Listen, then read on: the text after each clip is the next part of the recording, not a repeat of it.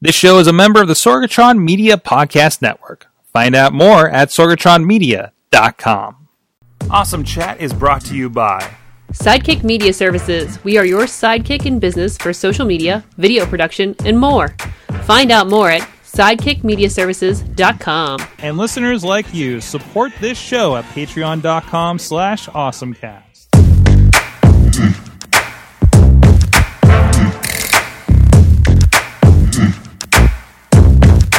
Hey guys, Mike Sorg at Sorgatron on the Twitter here in the Sorgatron Media Studios in Pittsburgh, PA. This is an awesome chat. I know we haven't done one of these for a, a good bit, but uh, uh, we had the opportunity to talk with somebody that's uh, uh, on the forefront of what's going on today, of course, with the coronavirus COVID 19 uh, situation. And you guys are hearing about a lot of technology to try to solve that problem. And uh, fortunately, unfortunately, timed with a lot of things, even just here in Allegheny County and seeing a spike in numbers. I think it's really important for us to have this conversation about ways that we can help curtail th- these the situation and everything going on. So, uh, joining me right now is the founder of the Novid app, uh, Po-Shen Loh. Joining me right now. Hey, how are you doing? I'm good. Thank you very much for having me. Real pleasure to chat with you. So, so tell me a little bit first before we get into the application and, and, and how it's going to help, you know, uh, uh, uh, tracing and, and, you know, seeing if you've been exposed to uh, somebody with coronavirus. Uh, tell me a little bit about your background. Uh, what, what angle are you coming at for, for this project? Right. I actually am just a mathematician. I mean, my background is I, I do math. I'm a math professor at Carnegie Mellon University. I also work on education. I also happen to be the national coach of the US Math Olympiad team. And so I just come from this hardcore math side, which at the beginning doesn't seem to have so much overlap. But the reason why I suddenly got involved is because a long time ago when I got my PhD, I was supported by a, a group called the Hertz Foundation. It's the same Hertz as in the Hertz rental car company. Okay. And the Hertz Foundation had a situation where they would give a few people a free PhD, uh, but in exchange, you sign a moral agreement that says if there's ever a moment of national emergency, you'll pitch in to help. And so I'm actually one of this group. And in the middle of March, uh, there was a rallying cry that went out through, throughout this group by a very senior and distinguished member detailing how bad COVID-19 was at a time when I was one of the ignorant people who thought it was just like the flu. I actually thought it was just like the flu at that time. But once I saw that it was serious, I happened to realize that my direct area of math research called network theory was directly relevant to possibly stopping the spread of a disease that transmitted before people knew they had it. That was the moment of insight. The moment of insight was, oh, this is different from all the other diseases. Two days before you have the disease, you start transmitting, and nearly half of the transmission happens while you don't know you have it. This is an enormous percentage that the nearly half of the transmission happens before you know have it. And that means that you absolutely must have a way to do what we call contact tracing today, or just any way of stopping the spread through people who might have already been exposed without knowing it. That's actually how I realized this was a fundamentally necessary thing. And in the middle of March, before anyone was talking about app-based contact tracing, I quickly pulled together a team of people uh, closely related to Carnegie Mellon University and Pittsburgh, and we ran as fast as we could and made Novid, which is now the first and still the only anonymous contact tracing app available for the United States of America. that was kind of the astonishing part for me because I, I've had your app on my phone for a good long time. And and I can't recall how long it's been on here because I, I mean, well, the last three months are kind of mushed together, to be quite honest, with everything going on. Um, it, it, it seemed, and, and I feel like this came out when we were just talking about the idea of these APIs that were being implemented in Apple and Google, who honestly have not, for most of us, been even fully realized as a viable option. Uh, uh, can you tell me how quick this thing came together? W- was with the with your with your concept already kind of in head? Uh, were you kind of already halfway there for for implementation to get it out so quickly? Oh, so the actual thing that happened was that the rallying cry went out to our community saying, do something. This is a moment of not only national emergency, but international emergency. The next day, I happened to be reading the PhD thesis of my graduate student about network theory. I was supposed to give him feedback. But by the second sentence, I had this realization, this epiphany that, oh my gosh, our area of research is what we need to stop this.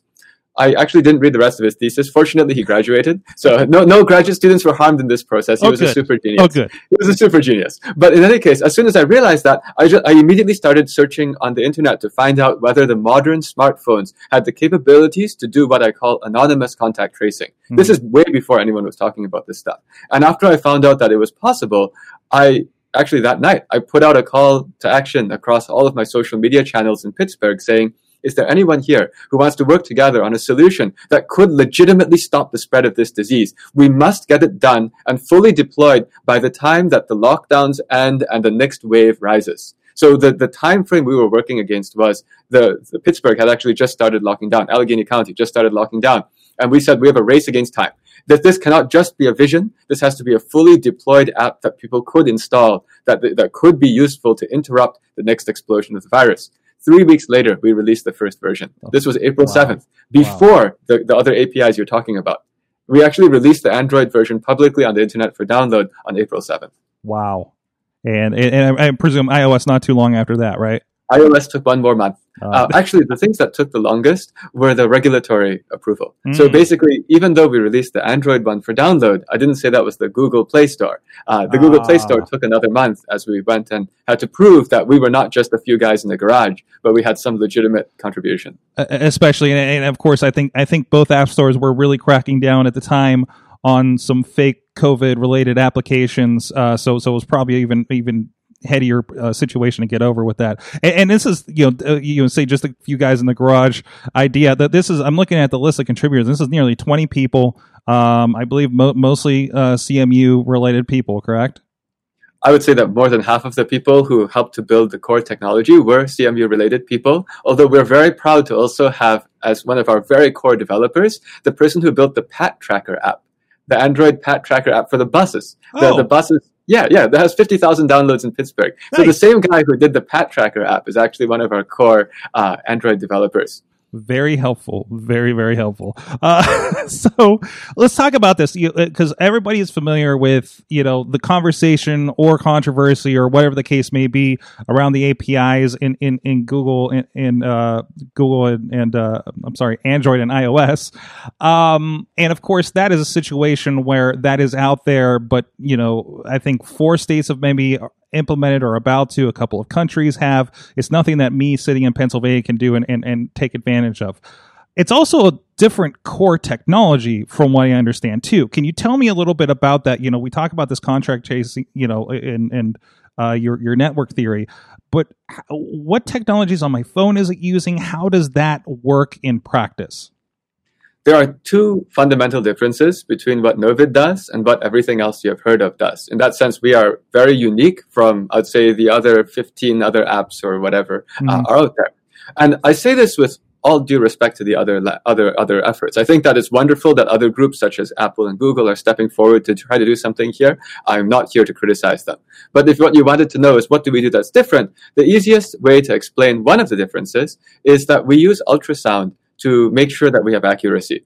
And what I mean by this is that uh, you may have heard of a lot of these Bluetooth based contact tracing apps. The ones that use Bluetooth are based on the idea that if you have a phone, the phone can sense the Bluetooth signal strength that the other phones have coming to it. There's only one slight problem.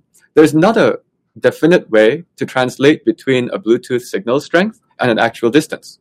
And the reason is because, for example, different phones transmit at different Bluetooth strengths in the first place. Mhm. And secondly, there are lots of other effects that can cause the Bluetooth signal to be weaker. So actually, to this date, it still is an open research problem to convert the Bluetooth signal strength to a distance. We use ultrasound. In fact, I'm, I'm holding up one app here. I'm not sure. I don't think my, my camera here is, is good enough to capture the screen, but I have, I'm holding up an old iPhone 5S. oh wow And I'm just gonna, I'm going to press a button on it. Yeah, the old iPhone 5S is on purpose because we wanted to make sure that our system would work on very old devices. So this old iPhone 5S, I've just pressed the scan button. What it's doing is it's using Bluetooth to communicate with another device near me, and then that other device near me is responding with ultrasonic sounds, and I'm measuring the time it takes from the, for, for the other phone to send the signal over to here. Based on the time it takes for the sound to travel, you can guess how far away things are. Where guess is that's the same way you do it when you find out how far away thunder is, uh, light, a lightning storm is. You Hmm. look for the flash and you listen for the thunder. And in fact, this thing here says, you know, seven feet eleven inches. Just a second. Sorry, I had to go off camera. But the other device, the other device that we had is over here. And this is not an iPhone. I'm actually just showing that we have an iPhone and we also have uh, some Android device, a Motorola G7 Play. But between these two devices, we were able to actually sense a distance with, with some level of accuracy. And now that was the first difference that we used the ultrasound so that we can actually get these distance measurements. That's important because then you have some confidence that the contact was a close contact, as opposed to, for example, the same way your Bluetooth headphones work upstairs through the floor. Uh, we wanted to make sure that you reject those false positives, so to speak.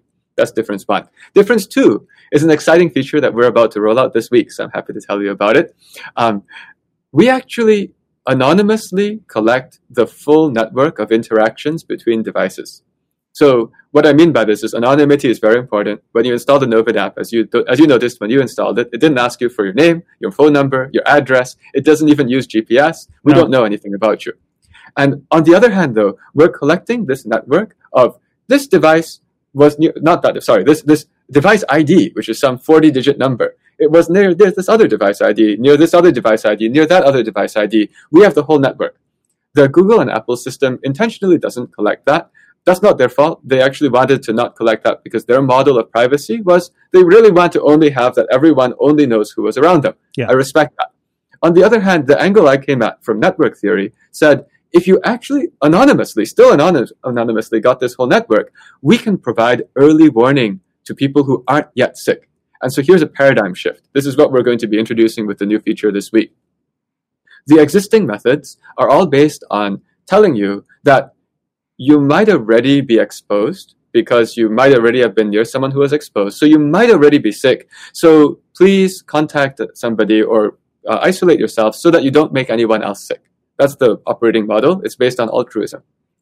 Our model that we're about to roll out, roll out will also appeal to the selfish people who just want to protect themselves, which, by the way, is human instinct, and I respect that too. Oh, yeah. The new feature will be something which we call the COVID radar.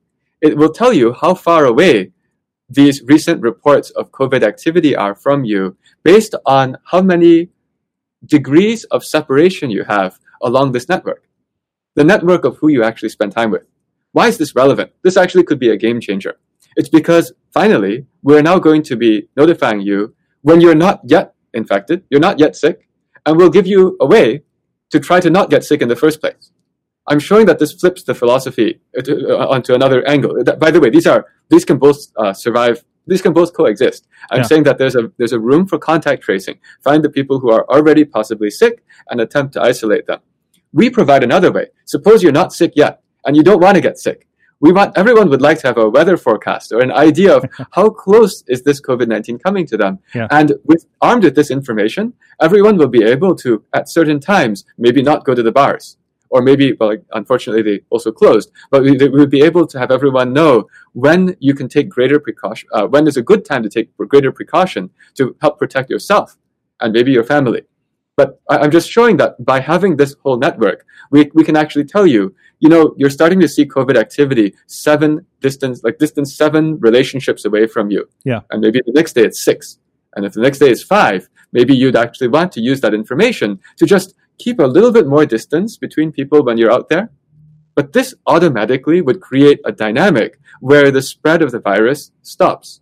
Because as the virus approaches an area in the relationship network, all the people there basically start acting very paranoid. And that actual activity would cause the viral activity to slow down. I'm basically saying this is a way for our entire county or our entire world to automatically modulate our social interactions so that we don't have to go between everybody locked down, everybody wide open, everybody locked down, everybody wide open. But rather, it's that in certain communities, as it's starting to spread, people automatically become careful. Mm-hmm. That's the new feature, and that is also unlocked by the difference between ourselves and the existing methods. That is exciting. Uh, by the way, I, I, so while you were talking, you may have seen me fiddling off camera here. Uh, I, I have iPhone 5s's here that we use for chat room moderation for multiple platforms, and I threw it on there. And, and, so I, I had not, I've been well locked down and not experiencing a lot of people, so I haven't run into anybody with the app to get a contact on it. And, and I, I, and as far as implementation, you mentioned about the the the, the distance and everything. I, I just want to kind of show and demonstrate, like it actually does show. Like, look, there's somebody that's been, which is my other phone uh, that's uh, been a foot away from me that's been in con- that I've been in contact with. So ideally, again, just kind of reiterate. So now, let's say this other phone was like you know another person that I ran into in a grocery store. So uh, if if at some point in the next two weeks they hit this I tested tested positive button on here, I will get a notification of that anonymously. I, I won't tell me when or where I contacted, but that I did in in the time frame. Correct. Absolutely. And that's because of privacy. That's because we have a very strong commitment to anonymity. And so we actually keep that quite vague. Mm. Uh, you don't, because to you, it doesn't really matter. You don't have to, we don't have to be that nosy. It no. doesn't really matter that it was that person. What matters is that you were within some distance. Yes. And this new feature, what the new feature will do is if you, for example, had somebody else that you happen to spend time with and, you know, that first phone marked positive, then suddenly that other person would find out somebody at distance two from them has has has marked positive, so that they will start to know that this is starting to come close to home. Uh, I should say the fact that you can see the distance is something that we chose to do to force ourselves to be brutally honest mm-hmm. about accuracy. Mm-hmm. And what you'll find is that sometimes it's not accurate, and that's because of the laws of physics. The laws of physics are such that sound has to travel. And so if you go and stick one in a big metal box, the other one's not going to find it. But that's also, also why we show that is because if you can see how accurate it is, you know in your own behavior where to put the phone. But what I'm saying is that a tool is as useful as the laws of physics that govern it. Yeah. We made it so the tool shows what it measures, so that as you experiment with it, you can just find out that very small changes to your lifestyle let you use the tool more accurately. And we hope that because we happen to put this on the front screen, we hope this causes all other app makers to also be brutally honest about what they're delivering. Because something that bothered me was, what if people are all told to install an app that doesn't do anything? Mm-hmm we actually need to know it does something. And the easiest way to know it does something is just to display. So uh, let, let me, so for, from what I understand with the iPhone, it, it, was a little bit of concern about implementation personally uh, on the iPhone side. I'm sure it's different on the Android. Now, in order for this to work uh, uh in practice, the way I understand it, let's say I go to the grocery store where I'll obviously be around a lot of people. Uh, this will not work if I turn the phone off. You're, you're, it's, it's, not actively running, right? Uh, if you have your lock screen on or whatever. But what it does um, is you you go into your mode. It's kind of got a faux lock screen going on here that gives is that an accurate kind of that is a very accurate description of what we did from design yes so it will darken it it's kind of like when you're playing pokemon go um, and uh, it's where it will um, um, your your screen will go dark, but it is still active. Your your your phone is not locked. It is still scanning in the background. Like you know, so, it's safe to say put in your pocket while you're doing your yes. grocery shopping. Correct? Yes. Okay. We actually specifically researched the lock screen to go and find out how could we deliver whatever you wanted from the lock screen mm-hmm. in a way that it's just a slightly different habit, but it protects you. I love even to the point where uh, it's a it's a very Androidy thing where you, you, you press on the logo, hold it down to kind of unlock into the app. so uh, I thought it was pretty fantastic. Now, does this operate differently on the Android? Is it a more persistent, or does it kind of behave in, in the same way?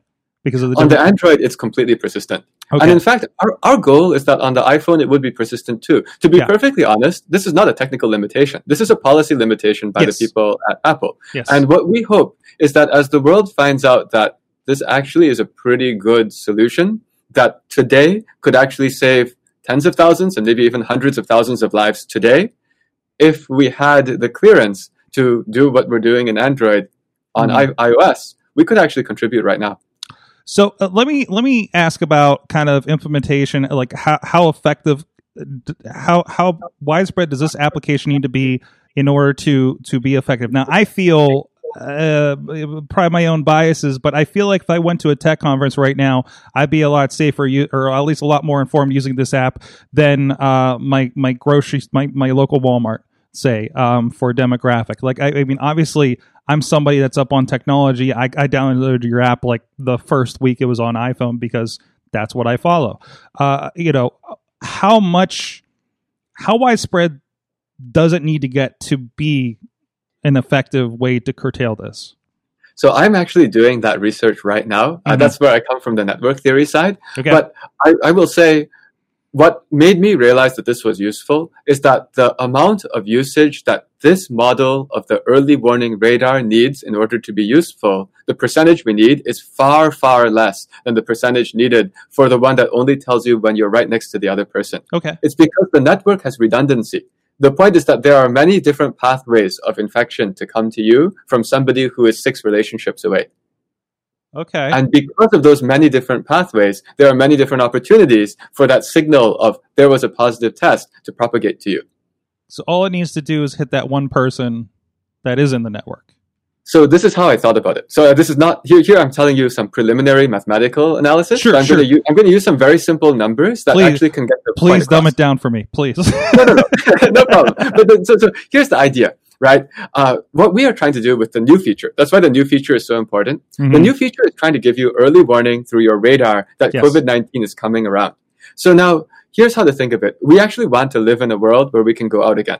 That's actually what we're trying to build. We're trying to build something so that you can go out again Yeah. because it's actually unsustainable to assume that every member of our society has to be locked in. It's actually not possible. So now, suppose that in the typical course of your normal interactions, you'd be within transmittable contact distance, like you, you'd be like in, able to transmit to, let's say, 10, 10 to 20 people. Let's just assume that over the course of every two weeks, you typically would run into about 10 or 20 people Yeah. that you could have transmitted it to. That actually seems reasonable. Now, suppose that just 10% of them have the app installed. 10%, that's a tiny percent yeah. then that means that you, on the course of your two weeks, would run into somebody, like one or two people who had the app installed. That's enough to get this explosion of the network connecting together. Because, for example, if you have about two people who are connected to you, each of them is going to have about two people that's connected to them. Each of them is going to have about two people connected to them. You see, this, it's the explosion. It's like the times two, times two, times two, times Yeah. two Yeah. the same as the explosion of COVID 19. And so our first observation is probably at around a 10% install rate. If you went out into life sort of the way we were trying to go out before, your app in the new version would show that you are linked in with this network that has basically like a lot of the people who are using the app in Pittsburgh. Just because of the fact that you're linked in with more people and more people and more people and more people. Why is that important? The reason that's important is because COVID 19 is not something that only strikes one person. We Mhm. unfortunately had 90 cases at some point, I think it was on Saturday. If out of those 90 cases, 10% of them had the app, that's nine cases. That's already nine signal points. Yeah. What I mean is that you would, on your radar, your radar would already pick up there are nine blips. And your radar would have the link, you, you would be linked to them somehow because of this explosion of each person is linked to two people, linked to two people. This is not scientific. In fact, I'm still trying to do the mathematical calculations to try to, and, and the simulations to see how rigorous this is. But that first insight is that at a very low install rate, you already would be able to see information coming at you from this radar. And what we hope is if people say, oh, if that's all we need, if they convince the people around them that they're living with or that they're working with to install, saying all you needed was 10%, well, that's usually what we need to get a snowball going. If you, when you tell people you need 60% before it's going to work, people say, well, I'm, I'm not going to start. But if you Yeah. tell people, well, at 10% you can link up and watch. If you join, then my network gets bigger and your network gets bigger. Pretty soon you not only have 10%, but you have 30%. And then once you have 30%, everyone says, well, clearly this is where we're going. And then 30% becomes 60%. And then you have actually complete coverage basically in Pittsburgh. That that is reassuring because because the feeling is I'm an early adopter on a thing that not many people are going to get into because of that you know that barrier of entry of you know knowing it technology awareness right so so so you are doing something by putting this on by being a fine technical listener to this very podcast correct Yes. Exactly. Exactly. Excellent. So uh, we mentioned the APIs. Uh, uh, you know, while they are different and and and effectiveness is in question of of of the the APIs we hear about on iPhone and, and Google. Uh, uh, is there any plans to integrate that in some way with this to maybe benefit grow that footprint? Oh, we are always actively investigating this. So actually, even earlier today, I was on a call with somebody else who helps to advise the people at Apple and at Google about how they do things. And my stance is I'm actually still a math professor at Carnegie Mellon University. Mhm. Um, I got into this not to make a product to sell to companies. We still haven't gotten a single company client um, because that's not what we were trying to do. We were trying to just stamp out COVID 19 worldwide. And if it turns out that it's actually possible to effectively collaborate with Apple or Google informing the development of their technology, and also in return being able to participate by making an app like this available to the world, then actually I'll be I'll be all in. Um, our situation is that we we just have we have a history of coming up with different ways that are proving to be very effective. For example, we were the first to come up with this ultrasound idea. I actually now know through the grapevine that other people who originally started with Bluetooth are now starting to follow the ultrasound idea. So, but I, am very proud to say that originated in Pittsburgh, Pennsylvania, uh, at this particular small outfit. And we would like to be able to have the opportunity to continue to bring these kinds of innovations to the table. But the only way to do that is if we are able to make an app. Uh, uh, and as I've just talked about with this new radar that we want to roll out, we want to be able to roll out that radar, not only to tell people, hey, this is a good idea. Could somebody please roll out the radar? What differs, what makes us different from a lot of the other think tanks is that we actually aren't happy just telling people this might be a way to do a solution. We actually have the design skills and the implementation skills to go and make something that if a, if hundred million people decided to use, they could. Uh, and we, we want to be able to continue to deliver at that forefront for the one reason that, well, if we hadn't done this, I wouldn't be able to tell you right now that while the United States is seeing this huge surge, there's a hope right? I can tell you right now, there's a hope. There's an app. It exists. It can be downloaded. It can support 100 million people using it. And it, support, it exists today. And if I only, if the only way we worked was to tell people, could someone please try to do something like this? Mm-hmm. Right now, I'd probably be just as hopeless as a lot of other people saying it looks like we got no hope. We may as well give up. That is not true. It is because we run this that we think that there is completely a hope. And in fact, we actually should actively be doing something now before it gets really out of control. Wow, I think that's a that's a good that's a good thought to to end this on here. Uh, so it's the Novid app. It's in your app store, Google and uh, iOS app store. Go download it, put it on all your phones. Okay, all of your put it on your family's phone. I want to put on my mom's phone uh, uh, this weekend uh, for Fourth of July. Uh, so, um, and and of course, uh, uh, is there any website or anything for people that want to find out more information about this other than getting into the app itself? you could go to novid.org if you're curious, but the app is designed in a way that it's supposed to be very easy to understand.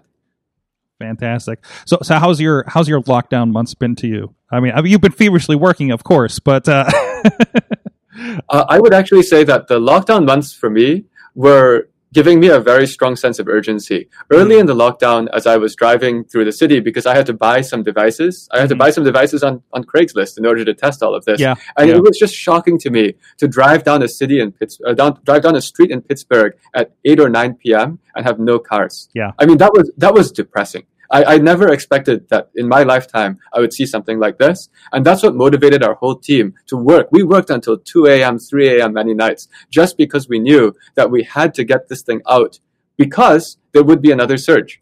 And we had to make this ready in time or else we'd be back into this, this situation again. Excellent. Hey, Po-Shen Loh, thank you so much for taking the time and uh, helping everybody learn a little bit uh, uh, more about what you guys are doing. Guys, please download it and uh, and please follow everything else that's going on there and keep up on this. You know, we're talking about the technology week to week on the Awesome Cast podcast, so please tune in, uh, subscribe to the podcast on your uh, podcatcher, whatever that, wherever that may be, and of course, video versions of this are available on the Facebook and YouTube page for Awesome Cast. Thank you so much, everybody, and thank you to our awesome audience. Thank you to our awesome guest. Have an awesome week.